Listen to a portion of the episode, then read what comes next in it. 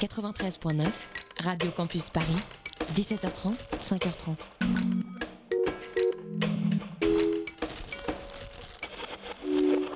Accroche-toi à tes écouteurs, regarde où tu marches, on va solliciter ton attention car tout de suite sur Radio Campus Paris, c'est la demi-heure.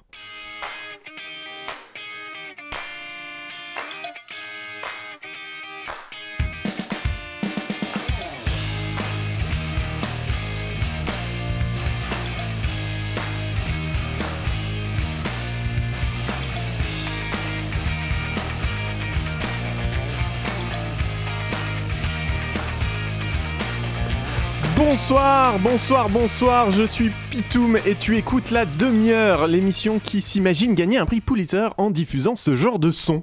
C'est de toute beauté. Avec moi, ouais, il était Non, complètement Pitoum. gratuit. Avec moi ce soir, Jérémy qui va tenter de nous maintenir éveillés pendant qu'il nous parlera du sujet chiant du jour. Bonsoir Jérémy. Bonsoir. Quel est le sujet relou de ce joli mois de Eh mai Ben aujourd'hui, on va tenter une, une anatomie du populisme. On va chercher à le mettre à poil pour comprendre ce qu'il y a en dessous. Une émission donc sous le signe de l'érotisme. C'est tout à fait ça. Oui, ou pas. Dans la demi-heure de rap, nous recevrons Emma Chevalier, citoyenne engagée, activiste au sein de l'ONG Action non, Violo- non violente COP21, qui a notamment participé au blocage de la défense à Paris le 19 avril dernier, ainsi qu'au décrochage des portraits d'Emmanuel Macron dans les mairies. On parlera avec elle de son engagement et de la désobéissance civile et des actions non violentes comme moyen de contestation. Ça changera de notre prosélytisme habituel en faveur du Black Bloc. Et puisque l'on parle du Black Bloc, commençons notre revue de presse du mois par ces sons terribles qui témoignent des événements violents en marge de la manifestation du 1er mai et dont l'hôpital de la Pitié-Salpêtrière a été le théâtre. C'est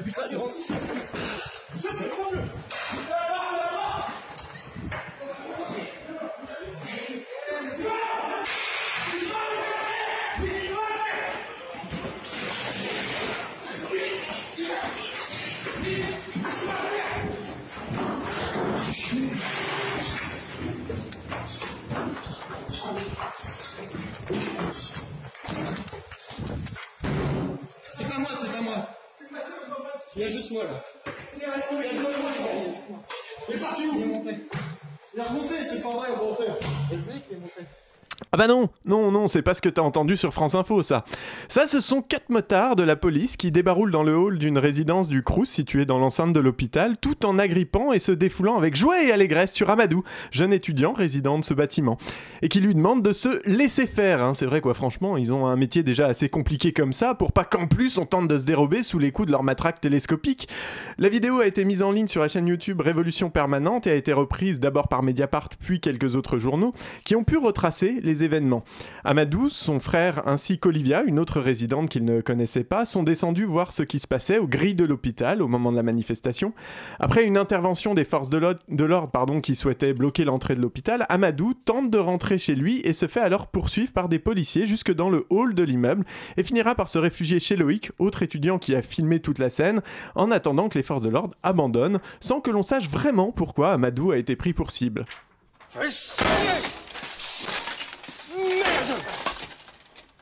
il t'a défoncé Parce que dit comme ça, on a vachement l'impression quand même que la seule raison qui a poussé les policiers à pourchasser matraque à la main Amadou, c'est le fait qu'il s'appelle Amadou, justement. hein. Et je sais pas trop comment on pourrait appeler un pays où l'origine des gens serait un prétexte à une agression policière. J'appelle ça la France, mademoiselle. Mais trêve de galéjade, parlons un peu de ce qui a traumatisé le gouvernement et les médias pendant, presque 12 heures, le 1er mai dernier. L'attaque incroyable du service de réanimation de l'hôpital de la Pitié-Salpêtrière. Euh, D'autant plus incroyable en fait que ça s'est avéré faux. Il n'empêche que pendant 12 heures, et sur simple déclaration du ministre de l'Intérieur, c'est un déferlement d'indignation qui s'est déversé sur toutes les antennes. Petit florilège par arrêt sur image. des gens ont attaqué un hôpital.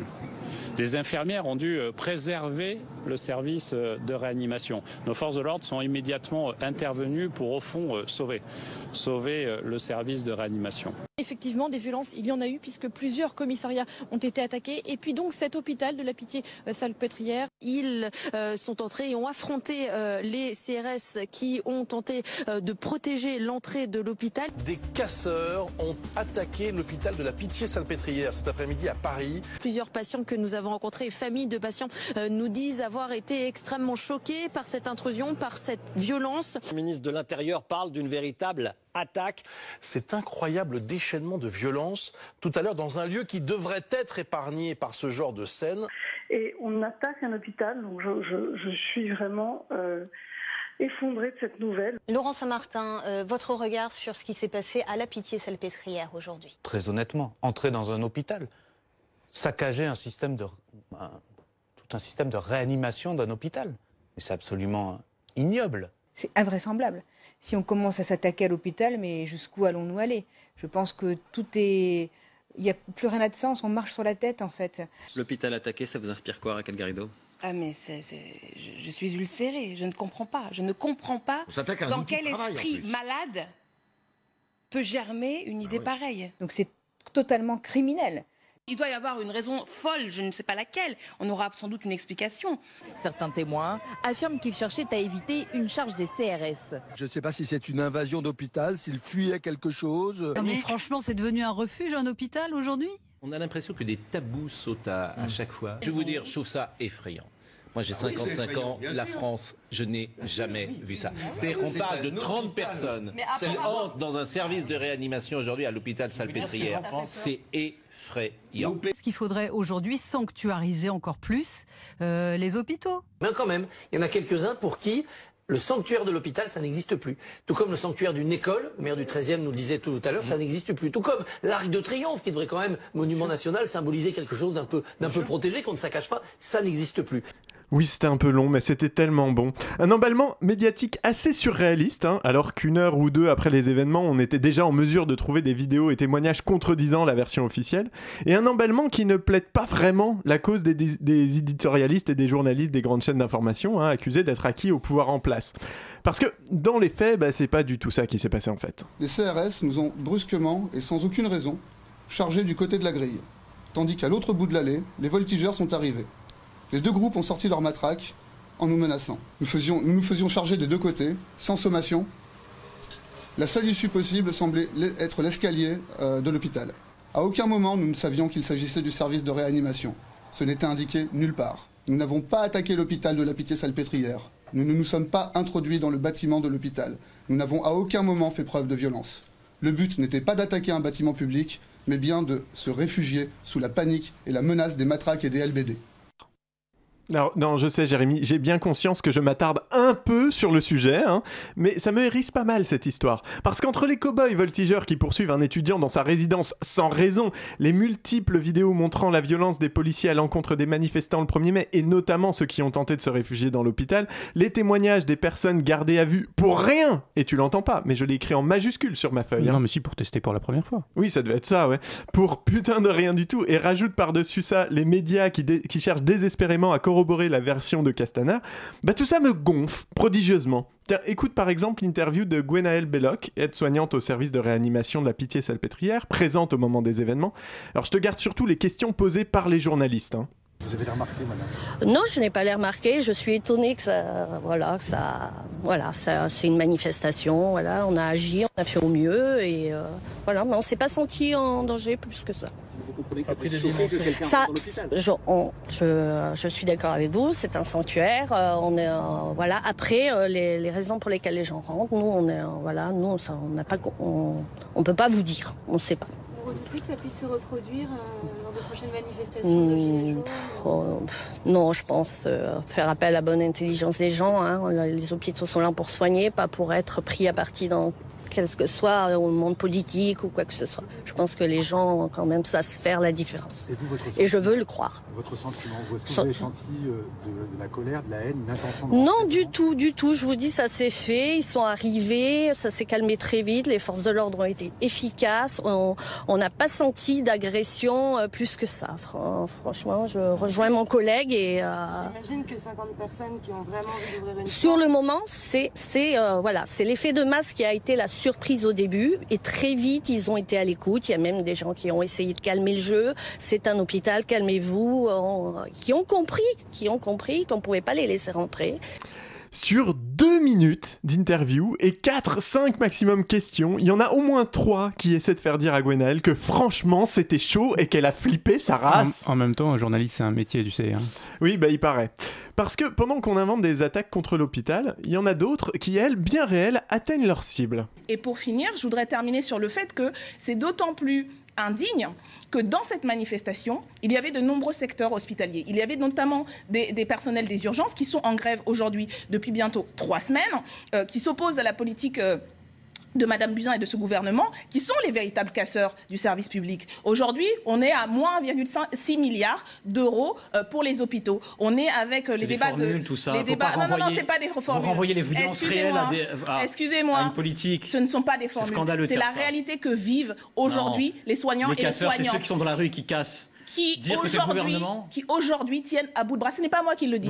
Allez écouter, vous avez les mêmes propos que Mme Le Pen. Allez écouter les soignants et ils seront juste. Vous avez je les mêmes propos que Mme Le Pen. Je suis sûr qu'ils seront Mme Le Pen dit que c'est le gouvernement qui casse. Ils seront très satisfaits. Ce sont les soignants qui le disent. Ils seront très satisfaits que vous euh, fassiez une comparaison avec l'extrême droite de ce qu'ils vivent, des souffrances au travail, des suicides qui arrivent dans les hôpitaux. Et ils sont dans la rue aujourd'hui pour s'opposer à votre gouvernement. Et votre gouvernement a essayé d'instrumentaliser leur situation. C'est indigne et euh, vous devrez en rendre des comptes. Alors le monsieur qui n'est pas du tout, mais alors pas du tout content, c'est Julien Bargeton, sénateur. Un gros con. Oui, sénateur, je l'ai pas dit. Sénateur La République en marche de Paris, du coup pléonasme. Et je vais te surprendre, mais je suis assez d'accord avec lui. Il ne faut pas faire l'amalgame entre la casse matérielle de quelques vitrines et la casse politique d'un service public. Sauf que bon, bah, contrairement à Julien, je pense que celle du service public est bien plus grave. Hein. Parce que si le président a annoncé qu'il n'y aurait plus de fermeture d'hôpitaux d'ici la fin du quinquennat sans l'accord des maires, ce n'est pas le cas des fermetures de services. Et par exemple, un hôpital pourrait très bien perdre sa maternité comme c'est arrivé à Die il y a un an, malgré des mois de mobilisation du personnel soignant et de la population. Depuis un an, il n'y a plus de maternité ni de bloc chirurgical à Die, petite ville de 4500 habitants située au pied des montagnes du Vercors. Les femmes doivent se rendre à Valence ou à Montélimar pour accoucher. 70 km de route départementale, au minimum 1h05 de trajet. La fin d'un combat de plus de 30 ans mené par le collectif de défense de l'hôpital de Die. C'est ce qui nous met en colère, parce qu'en fait on a des petites maternités qui fonctionnent bien partout en France, et le choix, c'est de les fermer plutôt que de leur donner les moyens de fonctionner. Et de créer des grosses maternités de niveau 3, donc qui coûtent extrêmement cher. L'hôpital public s'effondre, moins à cause des casseurs qu'à cause de choix politiques qui agissent sur lui comme un problème électrique dans une charpente vieille de 800 ans, et l'on attend en vain que d'altruistes milliardaires proposent spontanément de le sauver.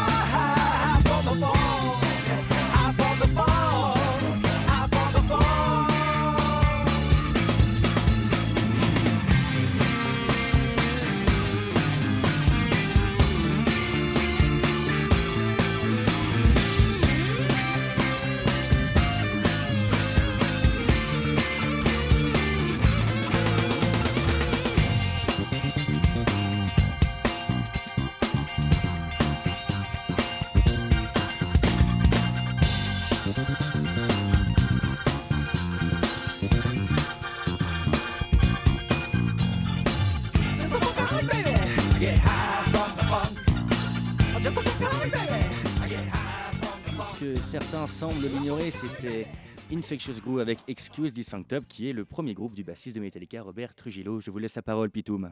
Merci, Elliot. Je me tourne avec la célérité d'une gazelle africaine, euh, euh, pourquoi pas d'ailleurs, vers Jérémy.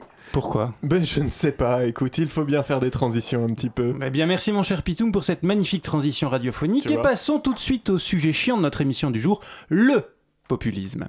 Et je le mets volontairement au singulier parce que les populismes au pluriel, ça introduit déjà de la complexité. On se dit qu'il peut y en avoir de plusieurs sortes, qu'il peut y avoir des nuances, des inflexions, des querelles d'historiens pour distinguer fascisme, populisme, autoritarisme, pour chercher à comprendre la place de l'appel au peuple dans une démocratie représentative où finalement l'appel au peuple est souvent nécessaire puisque le peuple est supposé être souverain. Ce qui dès le début pose alors un paradoxe sur la pertinence du danger supposé d'un appel au peuple dans un régime politique dont l'essence même est de faire appel appel au dit peuple. Ah ouais, je l'ai fait trop fulgurant là. Ça va? Ouais, je, vois, je vois ta tête. non, mon pas cher. du tout, ça ne va pas. Non, ça ne Je va pas. te J'ai vu que je t'avais perdu. Donc faisons une analogie intelligente. Quand tu dis les femmes, tu sous-entends qu'il y a de l'altérité au sein de ce groupe, des identités différentes, plurielles, qui rendent difficilement irréductibles, qui les rendent difficilement irréductibles à une étiquette unique. Bon bah tout ça on s'en fout, hein, parce que quand tu dis la femme, là tu touches à l'essence, la gonzesse ultime, celle qui relie le sens de l'aventure de Lara Croft à celui de Laura Ingalls, les boobs de la reine d'Angleterre à ceux de Cersei Lannister, et l'intelligence perfide de Liz Meitner qui a découvert la fission nucléaire, à celle d'Elizabeth Maggie qui a inventé la première version du Monopoly. C'est la femme. La femme. La femme, l'invariant, la substance fémini- féminine qu'on peut généraliser pour en tirer tous les poncifs qu'on veut. La femme qui aime le shopping, qui est nulle en maths, complètement hystérique et qui n'a aucun sens de l'orientation. Et ben voilà, on fait comme les journalistes, on va parler du populisme. Parce que le singulier, ça permet plus facilement de l'assimiler à la racine de tous les mots démocratiques et de tous les clichés imaginables. Bon, le mot est décliné à toutes les sauces depuis quelques années. Mais qu'est-ce qui se cache derrière lui? Bah, Le populisme, très souvent, avant d'être quelque chose, c'est quelqu'un. Faisons une expérience là maintenant tout de suite. Le populisme, pour toi, c'est qui, Pitoum? Euh, c'est c'est bonne question, peut-être euh, Marine Le Pen. Marine Le Pen, Bah ouais.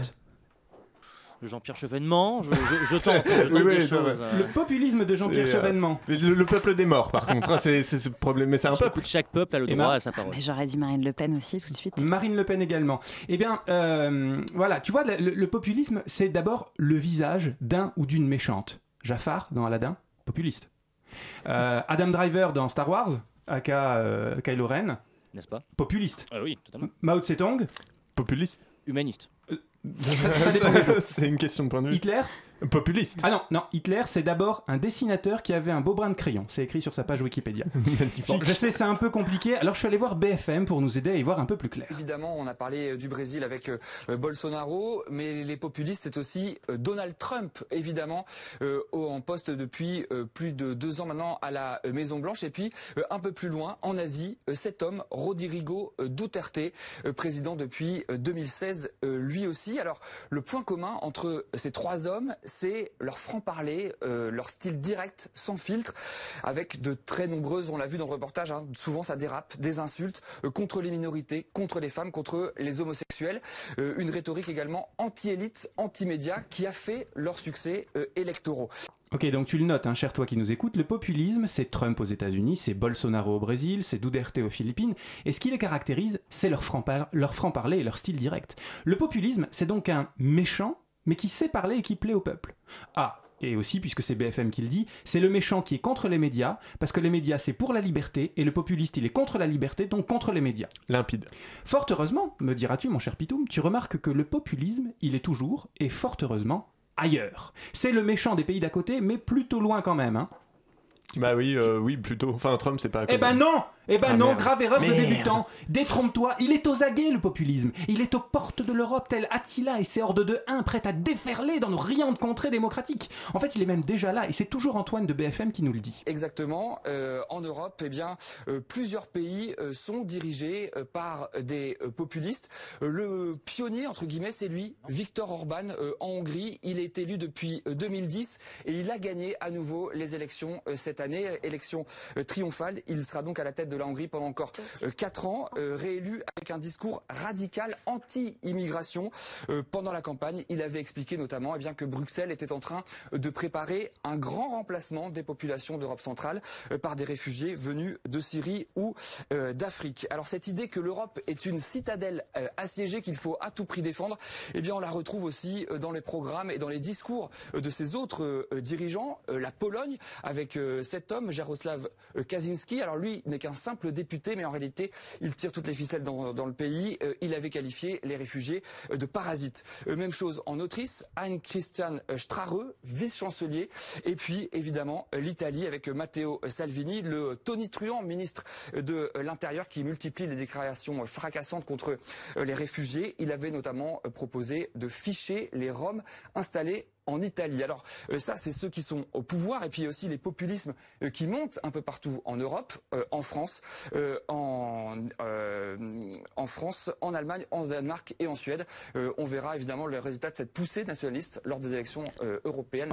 En, France, donc oui, en France, il est en, il est en France, Le, populisme, et on verra aux élections européennes si vous, électeurs bon à rien qui ne savez pas voter correctement, si vous votez Rassemblement National ou France Insoumise, parce qu'en dehors du macronisme, évidemment, point de de salut. Enfin, voilà, pardon. Ça, c'est le risque à trop écouter du BFM. On est contaminé par leurs par leur chroniqueurs. En plus, on va encore me dire que j'exagère, alors que, bon, euh, à aucun moment, euh, la rédaction de BFM n'a eu, n'aura, nu ou n'aurait pu n'avoir une quelconque réserve ou un quelconque mépris pour les pégus de la populace qui votent.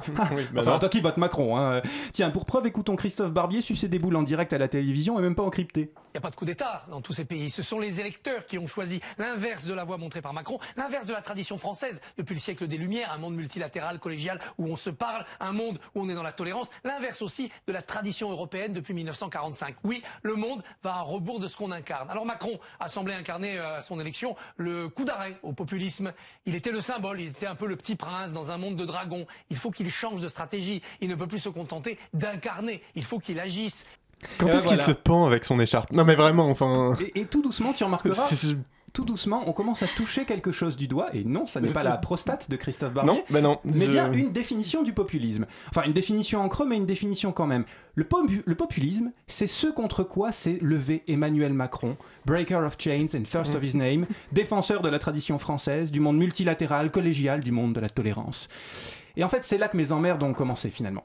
Tu vois, cher toi qui nous écoutes, moi j'étais content. J'avais ma définition du populisme version chaîne en continu, ça m'allait bien. J'avais tout compris. Et puis merde, je tombe sur un extrait de Jean-François Bayard, qui est professeur à l'Institut des hautes études internationales de Genève, qui me raconte qu'en fait, le populisme, ça n'existe pas le terme de populisme, euh, il pose problème. Euh, historiquement, il renvoie euh, à des choses assez précises, comme par exemple Perron en Amérique latine. Mais aujourd'hui, naturellement, dans le débat public, il a une connotation plus politique, plus idéologique. Il y a même un populisme de gauche que l'on recommande à Mélenchon en France, lequel a beaucoup hésité. Donc il y a, débat. Personnellement, je préfère substituer à la notion un peu évanescente de populisme celle de national-libéralisme, qui est assez provocante, je, je reconnais volontiers mais pour penser en fait euh, une espèce de triangle, de triangulation euh, de, trois principes que généralement on oppose euh, dans, le débat commun. Mhm. Le premier principe, ce sont des effets d'intégration du monde, l'expansion du capitalisme, mais également l'intégration religieuse, par exemple, mhm. avec le, le pentecôtisme. deuxième sommet du triangle, c'est l'universalisation de l'État-nation comme principe d'organisation et de souveraineté mhm. depuis deux siècles. Et ça va ensemble. Et puis le troisième sommet du triangle, euh, c'est le principe d'identité comme euh, idéologie de la globalisation. Et là, ça m'a énervé, hein, je t'avoue, cher toi qui nous écoutes. J'avais un truc clean, bien propre, qui me disait que le populisme, c'était ce contre quoi se battait Macron. Et là, un homme me, sort un truc imbuvable comme quoi le populisme, c'est un terme qu'on réserve au péronisme et qu'en fait, il préfère un triple principe d'intégration, d'universalisation de l'État-nation et d'identité comme idéologie de la, globalisation. Non mais de qui on se fout là hein? Et encore, cher toi, euh, je t'ai pas encore passé la suite de l'interview parce que le journaliste qui a évidemment bien tout compris, lui demande Bah alors, les gilets jaunes, c'est bien des populistes alors? Et la réponse de Jean-François est complètement confondante. À mon avis, c'est la protestation populaire contre euh, le national-libéralisme. Euh, Sarkozy euh, correspond très très bien à, mon, à, à mon schéma, Macron également. Regardez Macron, pendant sa pré-campagne électorale, il va au Puy du Fou, chez Philippe de Villiers, il fait ses dévotions à, la pucelle d'Orléans, Jeanne d'Arc, et puis simultanément, naturellement, il incarne une politique, il incarne une politique néolibérale. hein.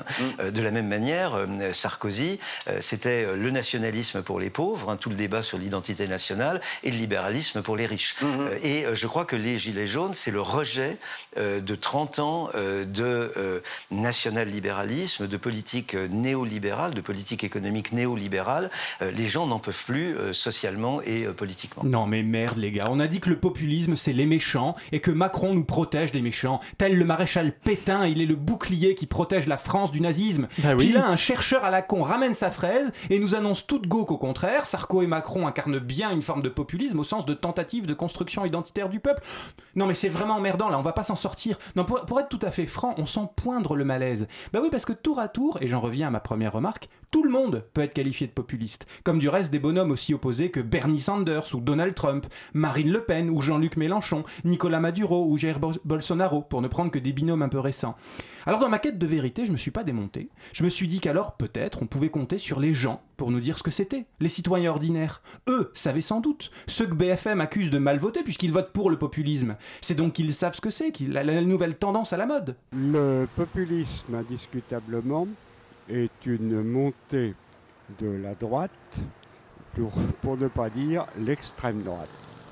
Souvent, c'est entendu comme, comme démagogie, c'est-à-dire euh, une, une- une conviction euh, facile euh, adressée au peuple, un message facile adressé au peuple. Je trouve qu'on nous fait espérer des choses et au final, euh, bah, en fait, euh, c'est des, bah, des mensonges, quoi. C'est euh, utiliser les gens euh, par rapport au fait qu'ils soient pas assez, qu'ils soient pas autant cultivés que, que d'autres pour pouvoir mettre en œuvre des, des manigances horribles.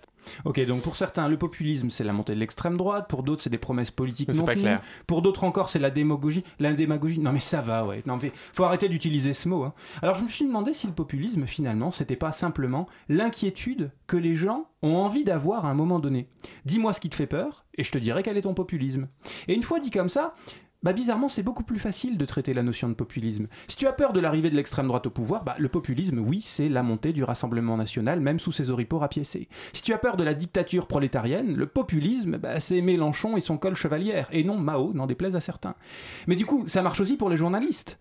Donc, pour les journalistes, on peut le mesurer. L'usage du terme traduit une angoisse assez sourde. On peut d'ailleurs le mesurer dans la presse quotidienne française. Par exemple, le nombre d'articles contenant le mot populisme est passé de 486 en 2015 à 1254 en 2018. Un x3 en 3 ans, c'est quand même une jolie inflation. Allez, petit florilège de ces angoisses journalistiques. Que ce soit Trump, que ce soit Mélenchon, que ce soit Marine Le Pen, que ce soit Viktor Orban, que ce soit les leaders en Pologne, d'abord, c'est leur contestation du droit et c'est leur méfiance instinctive à l'égard du travail des journalistes. Ça veut dire quand même que le populisme, c'est une menace pour la démocratie. C'est une force historique nouvelle qui naît. Avec la fin du communisme, c'était l'épuisement d'un cycle, alors que là, c'est de façon brutale, violente et euh, manifeste l'émergence d'un nouveau moment politique. Il n'y avait pas moins de populisme il y a 30 ans, il n'y avait pas moins d'abîme entre des gens qui croient savoir, entre des sachants et des gens qui ont l'impression qu'on les ignore. Il me semble qu'il y a une constance, en tout cas, de tous les populismes, qui est que quand on flatte, on méprise. Le peuple qu'on caresse, c'est le peuple qu'on méprise, c'est le peuple dont on croit connaître les passions et sur lesquelles on, on spécule. Et on peut en ajouter plein d'autres. hein. Alain Duhamel dans Les Échos, en matière économique, on crie haro sur la Banque Centrale Européenne, ce qui est pour moi le marqueur absolu du populisme. Arlette Chabot dans Le Parisien, il y a l'idée que s'attaquer à la presse, c'est comme s'attaquer au pouvoir là-haut, ce qui donne un petit côté populiste au propos. Jean-Marc Daniel, les... Jean-Marc Daniel dans Les Échos, il faut sortir du keynésianisme que j'appelle populiste, où l'on croit que la dépense publique, l'État-providence et les monopoles publics ou privés sont la solution à tout, y compris à l'em- à l'emploi. Euh, on a encore Jacques, Jacques Marseille. Ce n'est pas en fait la dictature ultralibérale qui menace notre République, mais la vague plus sournoise de l'ultra-populisme qui, en alimentant la haine des Français contre le mur d'argent, conforte les extrémismes de l'ultra-droite comme ceux de l'ultra-gauche. Alors je pourrais continuer comme ça pas mal de temps, mais je vais juste finir sur celle de notre Ken national lui-même. Nous sommes les vrais populistes. Nous sommes avec le On a peuple dit qu'on tous les arrête. jours. nous dit Manu devant les maires de France le 21 novembre 2018. Du coup, à l'exception peut-être de l'opération de propagande de Manu sur la dernière citation, on finit par sentir qu'on accuse de populisme tout ce qui remettrait un petit peu en cause l'ordre établi. Et tout le monde sait bien qu'il est très bien comme ça, comme, comme il est le monde, hein, pourquoi vouloir le changer? S'atta- S'attaquer à la presse, populiste. S'attaquer à la BCE, populisme absolu, absolu pardon. S'attaquer à la répartition des richesses, ultra populisme.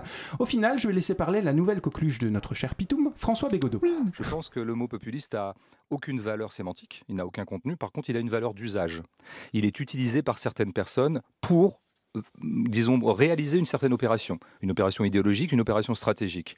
Bon, c'est évidemment une disqualification, hein, il s'agit de disqualifier l'adversaire, et puis effectivement de mettre dans le même camp, alors ça, ça a été l'invention du pluriel, hein, qui est arrivé il y a 4-5 ans. hein. Pendant très très longtemps, on a dit le populisme, puis d'un seul coup, on s'est mis les populistes pour rassembler la gauche radicale et l'extrême droite dans le même sac. Donc ce- ça, c'est des opérations idéologiques, au sens propre, c'est-à-dire qu'il ne s'agit pas du tout de produire du sens, il ne s'agit pas du tout de, de, comment dire, de convoquer les mots pour essayer de nommer le réel, il s'agit de convoquer les mots au titre de certaines stratégies politiques, et en l'occurrence de disqualification. Alors je suis pas complètement d'accord. En même temps, c'est vrai, utiliser, taxer quelqu'un de populisme, c'est aussi une opération de com. Mais en même temps, le concept, d'accord, on l'a dit tout à l'heure, ça renvoie au péronisme, mais c'est aussi et surtout historiquement situé. C'est un mouvement politico-social russe de la seconde partie du 19e siècle qui se construit contre le pouvoir du tsar. Du tsar. Tu voir pourquoi je raconte tout ça? Dans les années 1870, les narodniks, des étudiants essentiellement pétersbourgeois, se rendent dans les campagnes pour essayer de convaincre les paysans de s'opposer au pouvoir de l'empereur et de collectiviser leurs terres. Et les paysans les balancent à la police. Euh, Au-delà de l'anecdote, le terme de populisme ouvre donc une réflexion sur la place du peuple face au pouvoir et surtout sur les contours de ce peuple. Alors je continue un petit peu mon histoire, ça pourrait faire juste deux lignes dans un manuel de Sciences Po, mais ce qui est intéressant, c'est que finalement ces gens-là posent la question suivante. Les pégus, les paysans, ils ont le droit de dire leur mot aussi ou pas? Ils sont légitimes face au pouvoir politique? Alors évidemment, dans notre beau régime de suffrage universel, la question paraît un peu con. Mais Lénine, par exemple, et une large partie du corpus marxiste ont tranché en faveur du non. Non, les paysans ont une place moindre que les ouvriers dans le régime politique socialiste et n'ont pas à s'exprimer politiquement. Pourquoi? Parce qu'ils sont trop arriérés, moins capables d'assimiler le socialisme. Et c'est une citation, parce que ces conditions d'existence diffèrent trop des conditions qui ont engendré la doctrine socialiste. C'est une citation du théoricien russe Georges Plekhanov.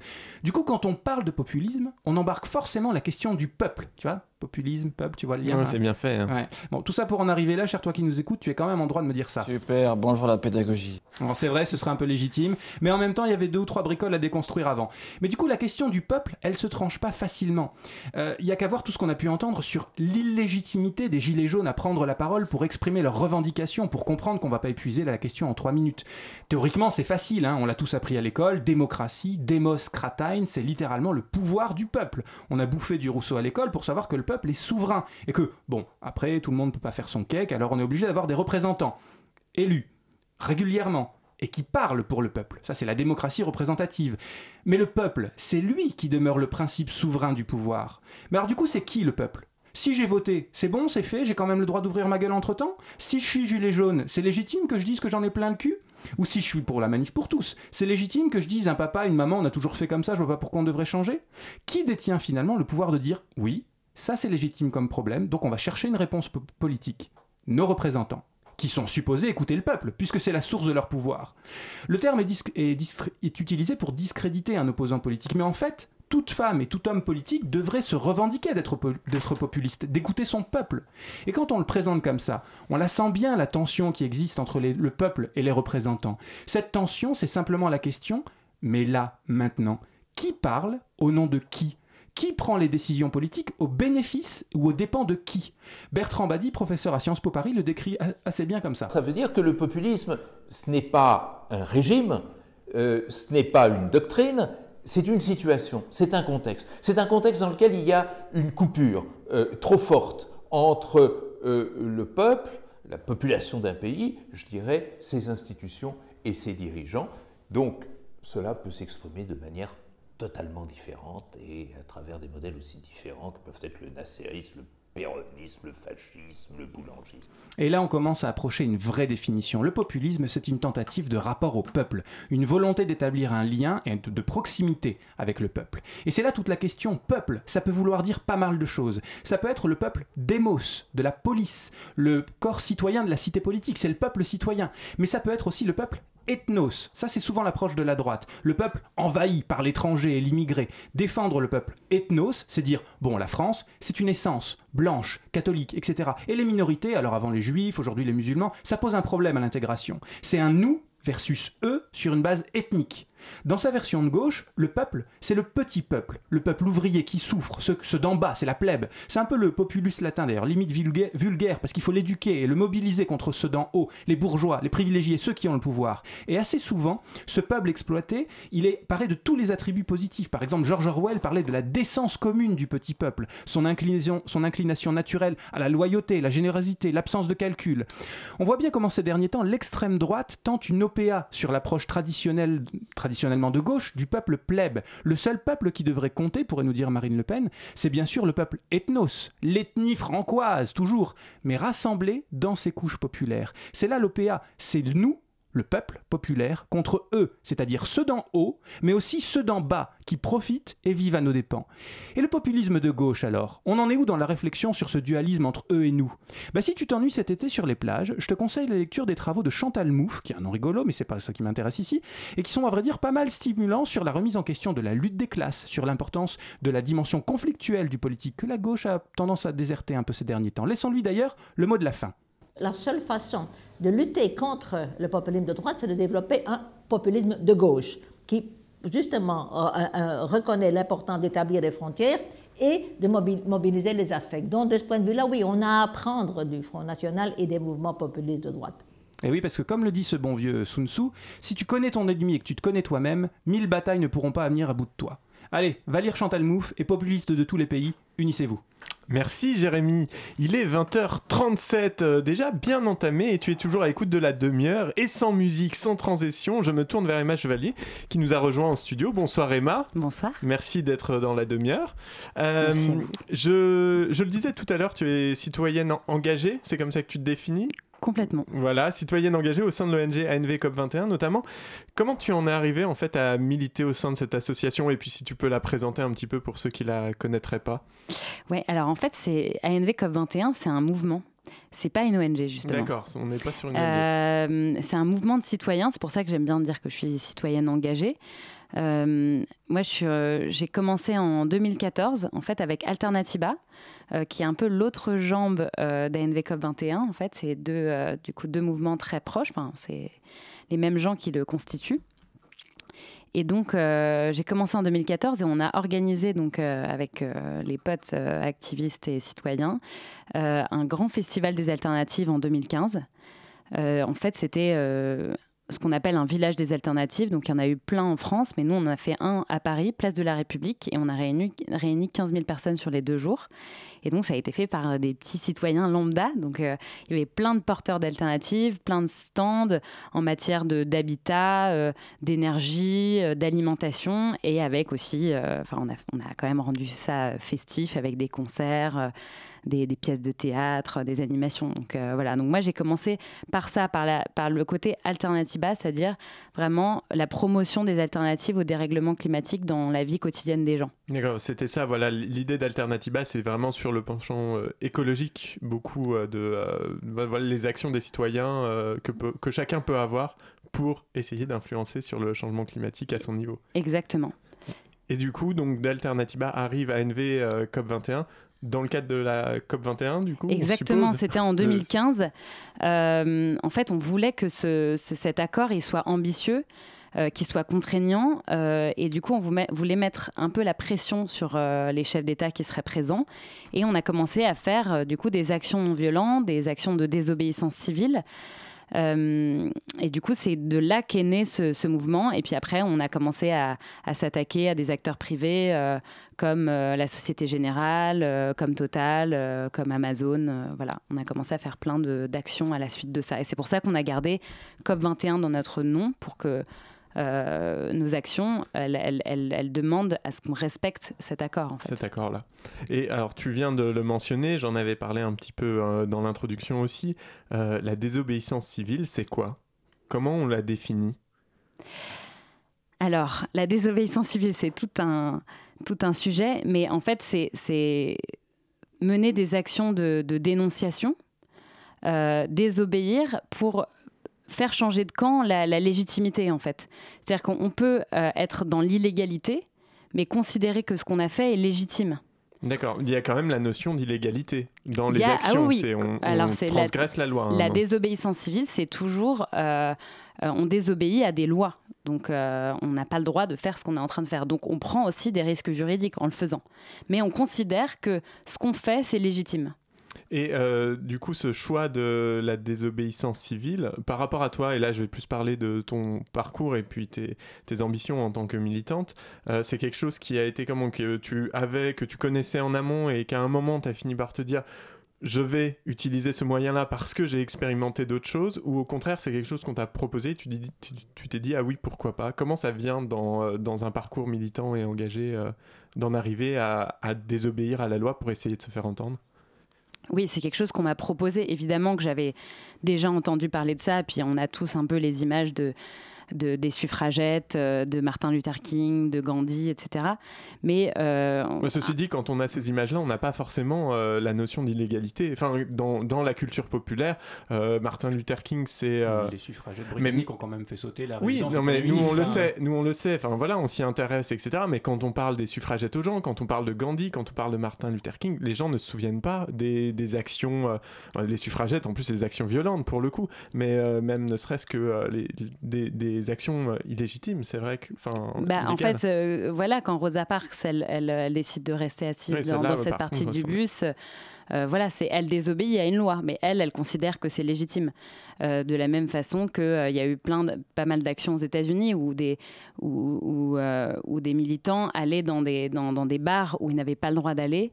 euh, parce qu'ils étaient noirs euh, et d'ailleurs souvent des blancs euh, pouvaient aussi les accompagner hein, pour, pour les soutenir mais ils n'avaient pas le droit d'y être, mais euh, ils le faisaient euh, quand même, quoi, parce qu'ils ils trouvaient que c'était légitime de le faire. Et donc toi, c'est euh, aujourd'hui, c'est ton mode d'action principal ou c'en est un parmi d'autres? C'en est un parmi d'autres parce que je participe aussi à des marches et qu'on organise aussi des marches avec, euh, avec ANV COP21 et Alternativa. Mais euh, oui, oui, je dois dire que c'est le, le principal maintenant. ouais. Et, et du coup, bon, tu en as fait certaines dont on va pouvoir parler un petit peu, euh, notamment deux que, deux que j'ai citées qui sont les plus récentes. Je sais pas s'il y en a eu d'autres euh, entre Ouais, c'est mais- les plus récentes. Mais c'est les plus récentes, voilà. Donc il y a notamment le décrochage euh, des portraits de, de Macron euh, dans les mairies et puis euh, la défense. Je sais pas s'il y en a un dont tu préfères parler en premier euh, ou si les deux te vont euh, dans n'importe quel ordre. Dans n'importe quel ordre. Moi, commençons par les portraits de Macron parce que je trouve ça rigolo. Mais oui, moi, je trouve ça rigolo. C'est pas moi qui vais euh, en procès après. tu- tu parce que j'aimerais bien en avoir un chez moi et que j'ai d'autres anecdotes là-dessus, mais j'ai pas le droit de les raconter. Euh, si- comment ça se passe? Comment on décide? On va aller décrocher un portrait de Macron. À quel moment l'idée vient? Euh, Alors l'idée n'est pas venue euh, de moi directement, mais elle vient évidemment du collectif. En fait, on fait absolument tout en collectif. On a un collectif euh, très horizontal, donc on parle de tout ensemble. Euh, mais bah, comment ça vient En fait, c'est toucher aussi un symbole, quoi. C'est-à-dire, c'est en fait, son inaction politique à Macron, c'est pas possible en fait, parce qu'il ne, il ne protège pas son peuple, et c'est quand même ce qu'il est censé faire. Euh, je veux dire, on émet de plus en plus de, gaz à effet de serre en France chaque année qui passe. Je veux dire, c'est quand même incroyable, alors qu'on devrait ne plus en émettre du tout. Euh, donc, euh, on a voulu toucher à ce symbole et, le sortir des mairies, c'est aussi lui montrer aussi la réalité du dérèglement climatique. Donc, on le, on le sort aussi. sur d'autres projets climaticides, par exemple. Euh, on, lui fait faire de, quelques sorties pour euh, lui montrer un peu la, réalité de ce dérèglement climatique. Et donc, à chaque fois, ça fait l'objet aussi euh, d'un nouvel intérêt médiatique. donc voilà, donc ça nous permet de parler de ce fameux dérèglement climatique et de l'inaction de notre gouvernement. Et euh, comment ça se passe quand, quand vous le faites Vous vous dites, euh, parce que là, bon, on peut le dire, donc vous êtes euh, prévenu dans le cadre d'un procès euh, qui aura lieu le 11 septembre. Tout à fait, oui. Tu me disais tout à l'heure, donc dans la, dans la 16e, ch- euh, c'est la C'est c'est la 16e chambre, donc, qui a, qui a l'habitude d'accueillir les terroristes. Et voilà. Voilà. Donc, un 11 septembre, jugé là où sont jugés les terroristes, moi je trouve que le symbole est beau. Hein, je pense qu'on peut le dire. Euh, mais du coup, au moment où tu le fais, tu, te dis que ça peut aller jusque-là quand même, parce que même si tu sais que c'est illégal, est-ce que tu te dis ça va aller jusqu'à un procès? Oui, en fait, on a, toujours euh, conscience des, risques juridiques qu'on prend avant de faire une action. Et donc, euh, tous les activistes sont au courant de quels risques ils peuvent prendre. Mais par contre, il y, a des- choses dont, dont on ne se doutait pas forcément, comme le fait que le bureau de lutte antiterroriste a été contacté sur notre affaire, a été mobilisé plutôt. Euh, donc voilà, ça par exemple, on ne s'y attendait pas. Ce qui, est, euh, ce qui est une bonne mobilisation des moyens de l'État, je pense. On est, on est plutôt pas mal. Euh, comment ça se passe dans la mairie? C'était Alors toi, c'était où? Moi, c'était la mairie du 5e, donc c'était le, le premier jour, parce que depuis, il y a eu plein de Il portraits beaucoup, oui, qui décrochés. Il y a eu 35 portraits réquisitionnés. Il y a eu 70 personnes auditionnées, 35 gardes à vue, et on est 22, 22 poursuivis, du coup. Et euh, moi, du coup, c'était à la mairie du 5e, euh, le 21 février. D'accord. Et comment on a... Parce que moi, ma question, c'est quand même... Je suis déjà rentré dans des mairies. Il y a quand même... Alors, il n'y a pas beaucoup de sécurité, mais il y en a quand même un peu. Ils nous laissent sortir avec. Euh, S'ils nous fouillent pour rentrer, mais pas pour sortir. Comment, comment on arrive jusqu'à la salle des mariages? Je pense qu'en général, il est en salle des mariages, hein, si je me trompe pas. Euh, on passe derrière le bureau, on le décroche et il y a personne qui dit rien. C'est pas une bonne publicité pour le, la fonction publique. Enfin, soyons très clairs là-dessus. Bah, en effet, il y a souvent dans les mairies des, des vigiles à l'entrée, mais euh, du coup, ils fouillent euh, généralement à l'entrée, mais pas forcément à la sortie. Mais C'est vraiment ça. Donc, si nous sommes assez discrets, euh, voilà, on peut, on peut sortir la- l'accès à la salle des mariages est ouvert à tous? Il peut il y a- se faire par euh, des- voilà, voilà, une petite euh, cover story, je ne sais pas. Ok, voilà. d'accord. La cuisine euh, ne paye pas les, les recettes. Ça doit être ça. D'accord. Et euh, donc ça, c'était la celle de, celle pour. euh, on parlait donc des portraits de Macron, cette action-là, qui est donc celle pour laquelle euh, tu, tu seras en procès euh, d'ici euh, quelques mois. L'autre euh, grosse action et qui a beaucoup fait parler pour le coup euh, de euh, d'ANV COP 21 et puis qui était donc euh, avec euh, Greenpeace et euh, Les Amis de la Terre. J'oublie toujours le troisième, c'est pas très bien. Euh, C'était le 19 avril dernier à la Défense où vous étiez donc plus de 2000 euh, participants pour bloquer l'accès. Alors je sais plus du, je ne sais plus Alors, quelle c'était Total. Ouais. EDF, euh, le ministère de la Transition écologique et solidaire et euh, la Société Générale qu'on a Ouais. ciblée euh, déjà un certain moment, nombre de fois. ouais. À juste titre, hein, on peut le dire, c'est pas des enfants de cœur. Euh, ça, c'est 2000 participants. Alors autant on voit bien comment on peut organiser une petite action à quelques personnes qui est un décro- décrochage de portrait, autant une action d'une telle ampleur, ça prend combien de temps à organiser? Et comment on fait pour se dire qu'il y a 2000 personnes qui acceptent de prendre ce risque-là aussi, puisqu'il y a une prise de risque quand même dans cette... euh, Enfin, c'est pas déclaré, il n'y a pas de... C'est- ils sont hors la loi, quoi, donc ces, ces personnes. Ouais. Alors, bah, toutes ces personnes-là sont briefées. Elles sont en général euh, formées. Elles, ont reçu une formation à l'action non violente, à la désobéissance civile. Comment euh, comment ça s'organise tout ça? Donc, elles ont elles ont euh, suivi une formation. Par contre, euh, la plupart des gens sont restés euh, vraiment dans, le secret jusqu'à la, dernière minute, quoi. Mais par contre, ils savent euh, ce qu'ils risquent. Mais bien sûr que ça demande une très grande coordination de, former tous ces gens. De... Il y avait 70% de gens qui n'avaient jamais fait d'action, donc c'était incroyable. Mais ça aussi, ça envoie le signal qu'il y a beaucoup de gens qui sont prêts à passer à d'autres modes d'action, que en fait les marches, euh, ça leur suffit plus quoi. Et ils ont envie de créer un rapport de force et du coup ils ont envie de passer à, des actions un peu plus, euh, un peu plus coup de poing, tout en restant non violentes bien sûr. Euh, donc voilà, mais c'est voilà, c'est toute une organisation, mais euh, du coup ça demande voilà de la coordination.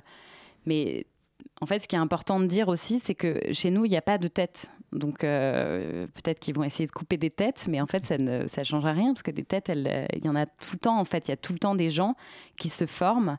Et à chaque fois que tu fais une action, tu, tu te- t'en apprends plus. Et puis après, tu peux être coordinateur à la prochaine action, etc. Quoi. Il n'y a pas euh, des coordinateurs, des machins, des trucs euh, qui restent dans le temps. Quoi. C'est chacun, euh, chacun peut devenir quelque chose d'autre à une action suivante. Quoi. Mm. Et c'est bien sûr très organisé, parce que sinon, ça ne peut pas fonctionner. Je suis un peu curieux du coup sur une action comme celle-là, qui mobilise quand même beaucoup de gens, qui a une visibilité médiatique certaine. Euh, comment réagissent, en particulier à la défense, les cadres, parce que c'est quand même une population qui est quand même très aisée. Alors oui, d'accord, sensibilisée aux enjeux environnementaux, mais qui ont les pires pratiques du monde parce qu'ils prennent l'avion pour aller en vacances. Euh, et du coup, quelles ont été les réactions de ces gens-là? Alors, je dois commencer par quand même quelqu'un de chez Total qui s'est assis avec nous. Donc ça, euh, ça, c'était, assez magique. Bah, du coup, j'ai rien à faire de ma journée. hein, euh. Non, mais voilà, il a, Il a il soutenu passe, quoi. euh. Donc euh, c'était ça, c'était chouette. Mais sinon, euh, bah, en fait, c'est c'est souvent des discussions quoi. Du coup, euh, il y, a- il y a plein de discussions assez chouettes qui Mm. commencent à se mettre euh, en place euh, tout au long de la journée avec euh, avec les cadres, euh, entre les activistes et les cadres. Donc ça, c'est plutôt euh, c'est plutôt chouette. Euh, après, il y en a évidemment qui sont énervés, il y en a évidemment qui doivent récupérer un truc absolument dans leur bureau. euh, donc euh, Question voilà. de vie ou de mort, en général. Le dernier PowerPoint de. Jean- Jean-Marie. Ma cellule, elle va pas se remplir toute seule dans mon Excel. Mais du coup, voilà, c'était c'est aussi euh, l'idée, c'est de, toujours pour nous de, maintenir le calme, de rester que la situation reste posée et, euh, et de d'essayer de- d'enclencher un dialogue quoi dès qu'on peut. Et d'ailleurs, c'est voilà, c'est quand même euh, chouette de se dire que euh, sur euh, 2030 participants, euh, il y a eu euh, zéro violence de la part des, des- activistes, des citoyens euh, mobilisés, quoi, alors qu'il y en avait pour, pour qui c'était la première fois. Hmm. Non, mais du coup, c'est intéressant parce que par rapport à ce qu'on disait tout à l'heure, c'est pas c'est pas de l'action violente, c'est de la transgression de ce qu'on considère comme une norme à un moment donné. On a accès à des bureaux, puis là, on ferme l'accès par une action transgressive, mais on ne bascule pas dans, dans la violence, ce qui peut-être facilite aussi la, la perception du message et la réception du message. Complètement. Euh, bah, c'est une des raisons pour lesquelles on a choisi la stratégie de, lutte non violente, en fait. Parce que en fait, c'est une stratégie. Nous, on n'est pas là pour dire qu'est-ce qui est mieux en soi, entre la, violence et la non-violence. Mais c'est une stratégie qu'on choisit pour euh, atteindre nos, objectifs et notre but. Donc, euh, donc bien sûr que, que, ça, calme les tensions et ça permet un dialogue. Alors j'ai quand même, puisqu'on est sur la question de, de- des violences et que, euh, alors pour les nombreux auditeurs et auditrices qui nous écoutent, on sait que la, la question, c'est une question qui nous travaille et en tout cas sur laquelle on s'interroge pas mal de, l'action violente comme mode de, de contestation. Euh, quand on voit quand même, parce que malgré l'ampleur de l'action, finalement, euh, j'ai eu l'impression, et alors c'est peut-être biaisé par les médias que je suis, mais que déjà, en suivant des médias qui eux-mêmes Mm. sont déjà sensibilisés à la question, sont plutôt en faveur des messages, euh, etc. Le, l'écho- couverture. la couverture médiatique a été assez réduite dans le temps et, euh, et peu, euh, peu suivie euh, au-delà de la journée même. Où, alors, effectivement, il y a eu des lives, sur, je crois que Le Monde avait fait un live, euh, il y a dû avoir... Brut aussi. Brut, oui, qui a, qui a suivi, etc. Mais on a eu donc ce, ce, cette, cette enfin, ce suivi médiatique le jour même qui était assez important et ça je pense qu'il a été préparé en amont enfin si j'ai bien compris la présence des journalistes faisait quand même que eux avaient été avertis un petit peu avant. Euh, mais par contre passer le week-end c'est très vite retombé même le samedi de toute façon le samedi il y avait la manifestation des gilets jaunes il y avait des violences et on s'est repris les violences des gilets jaunes euh, pendant, euh, pendant une semaine. Donc moi j'ai toujours enfin c'est une question qui m'anime vraiment de dire comment on fait, même à un moment, même en transgressant la loi et en, en, faisant une action qui est quand même très forte, enfin, qui est, symboliquement forte, qui mobilise énormément de monde, des, gens qui prennent des risques, et pourtant, on a l'impression que ça ne sert à rien. Je veux dire, à François de Rugy qui a, sorti euh, trois phrases euh, au débeauté et que l'Élysée a retweeté, mais c'est à peu près la seule réaction politique qu'on a eue derrière. Euh, Est-ce qu'à un moment... malgré tout, euh, on n'a pas l'impression que, euh, je me fais un peu l'avocat du diable, mais que la- l'action non violente est un petit peu plus efficace qu'une marche parce que c'est un petit peu nouveau, mais, euh, mais que finalement ça se banalise déjà. Ah, je sais pas si ça se banalise, mais par contre, tu l'as dit, c'est nouveau, quoi. Et donc, en fait, c'est que le début. Et en fait, il faut qu'on soit encore plus nombreux. Il faut faire des choses encore plus spectaculaires ou qui créent un rapport de force plus important. Donc voilà, c'est le- début de, de ces, de ces actions-là. Parce qu'on a une frontière qui est assez. euh, alors j'en parle parce que c'est dans l'actualité, mais qui est assez fine finalement entre l'action violente et l'action non violente, j'ai l'impression. Euh, notamment dans les activistes euh, végé- enfin, véganes euh, qui, qui actuellement. Alors il y a tous ceux qui ont attaqué, entre guillemets, des, des boucheries en, en badigeonnant de peinture les. Les vitrines, là, ça a passé un stade au-dessus qui était euh, l'agression plus ou moins directe des produits sur un marché euh, par deux, euh, deux activistes qui ont, qui ont ruiné la marchandise de la personne. Je suis ni, enfin, ni pour ni contre, bien au contraire, comme diraient certains. Mais la question est que finalement, j'ai l'impression qu'à un moment, pour, enfin, cette action a limite eu pas autant de, de résonance médiatique, mais pas loin finalement en termes de, nombre d'articles qui sont sortis sur juste cette action de deux activistes sur un boucher. Euh, Il y a quasiment eu autant de, coverage euh, sur la durée que euh, pour cette action de 2000 personnes à la défense. Et la seule différence, c'est que là, il y a quelque chose qui s'apparente plus à une forme de violence, quoi. Ce qui est quand même assez. Enfin, assez terrible comme constat, mais qui du coup, mal- malheureusement, je trouve légitime un peu, euh, quelque part, le recours à l'action violente euh, pour faire entendre des messages. Je sais pas comment on analyse ça quand nous, quand de notre côté, on défend l'action non violente. Moi, c'est une question que je me pose. Est-ce qu'à un moment, de la même façon que moi, j'étais très pour les marches à une époque, enfin, je trouvais que les manifs c'était vachement bien et tout. Et puis, euh, et puis finalement, un jour, je me retrouve à dire, oui, je sais, c'est faut laisser parler l'invité. je vois Jérémy qui me donne. Mais non, mais pour expliquer, j'ai l'impression que je serais dans le même état de désœuvrement à un moment en me disant, mais est-ce que, est-ce que ça marche? Ouais, mais en fait, nous, on n'est pas dans cet état de désœuvrement. On l'était justement à la suite des marches, mais on n'est pas dans un état de désœuvrement maintenant parce que euh, ça reste euh, voilà, le début de, de- des grosses actions de masse. Euh, Il y en a eu très peu, donc déjà, c'était aussi populariser déjà le fait que c'est possible que déjà les écolos sont peut-être pas que des bisounours déjà, ça envoie un peu ce message, et populariser le fait qu'il y a des gens qui sont prêts à désobéir, il y a des gens qui sont prêts à, utiliser ce- ce- ces modes d'action qui pour le moment n'étaient pas très connus. Donc en fait déjà, euh, en fait c'est- petit à petit. Enfin un mouvement ça, se fait euh, dans la durée, surtout un mouvement non violent en fait. Et du coup c'est aussi la force de la non violence, c'est qu'en fait on perd pas en crédibilité. euh, Enfin face à la Enfin, je veux dire, on perd pas en crédibilité auprès de la population civile, en fait. Et c'est ça, c'est aussi notre force.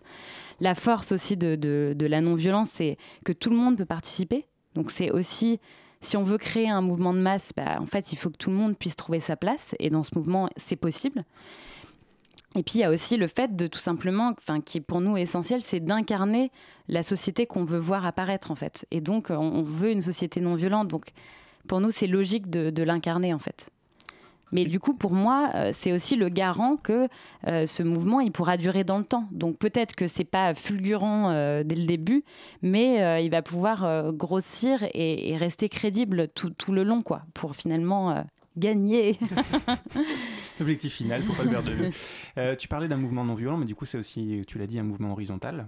Et du coup, euh, je suis curieux de savoir comment, euh, quand on a autant de personnes, déjà on organise concrètement les choses, et comment on décide aussi, et notamment comment on décide le degré de risque qu'on est prêt à prendre, parce que j'imagine qu'à 2000, on n'est pas prêt à prendre, à s'exposer de la même manière et le à accepter le même degré d'exposition. Ouais, tout à fait.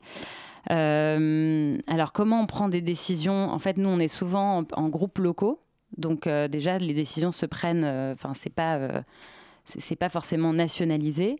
Même si on a une team aussi nationale qui s'occupe de faire le lien, mais c'est plus à chaque fois des liens de coordination, mais c'est pas des liens de décision. Tout ce qui est stratégique, on le prend, on prend les décisions en commun au maximum. Et puis, euh, ceux qui prennent les décisions aussi, c'est ce- ce- souvent ceux qui font. Quoi. Quand- plus tu as du temps en fait, à donner au mouvement, plus du coup tu as, un rôle important et du coup, plus tu peux prendre des décisions Qui disait potentiellement. coordinateur sur une action. Voilà, exactement. Plus tu as de chances d'être coordinateur sur une action, mais la prochaine action, ce sera quelqu'un d'autre. Donc ce sera quelqu'un d'autre, enfin d'autres personnes, parce qu'à chaque fois c'est un pool de personnes, c'est jamais une personne Mhm. qui prendra des décisions. Euh, tu, tu me posais une autre question à l'intérieur de ta question. degré d'exposition Ah, qu'on est- Oui, le, dé- le degré d'exposition. Alors ça aussi, Ça sera on- une réponse très rapide. on l'a on l'a vu en fait justement parce que euh, il fallait dans l'action il y avait plusieurs degrés de- d'exposition quand on colle une affiche c'est pas la même chose que quand on bloque l'intérieur d'un bâtiment donc ça on a pu euh, euh, dispatcher les gens, Ouais, d'accord. Et c'est merci beaucoup Emma Merci. Chevalier. C'était euh, c'est déjà Merci la fin de la demi-heure euh, qui était avec nous ce soir. euh, donc Emma Chevalier. Merci à Jérémy pour son sujet très chiant sur le populisme. Et bien sûr cette émission ne serait rien sans l'agilité espiègle d'Eliott qui Merci, était de retour à la réalisation ce soir et qui nous a également concocté une sélection musicale vibrante que l'on n'a presque pas sabordée ou si complètement. Mais reste à l'antenne auditrice car tout de suite c'est sur Radio Campus Paris BRTZ Radio Show. Bonsoir Thibaut. Comment ça va Bah ça va bien et toi Super. Eh bien, on laisse la surprise parce qu'on n'a pas le temps de dire ce qu'il va y avoir. Si, Et ben un voilà, mot, bon, on se revoit mot. bientôt. Ouais, un mot Bonne Sur- soirée. Ouais, ce soir c'est une émission spéciale funk. Voilà. Eh ben, c'est parfait. On se retrouve dans un mois, nous, pour la dernière de la saison et ce sera pas mal, on peut te promettre ça. Ça ciao. Bella, ciao.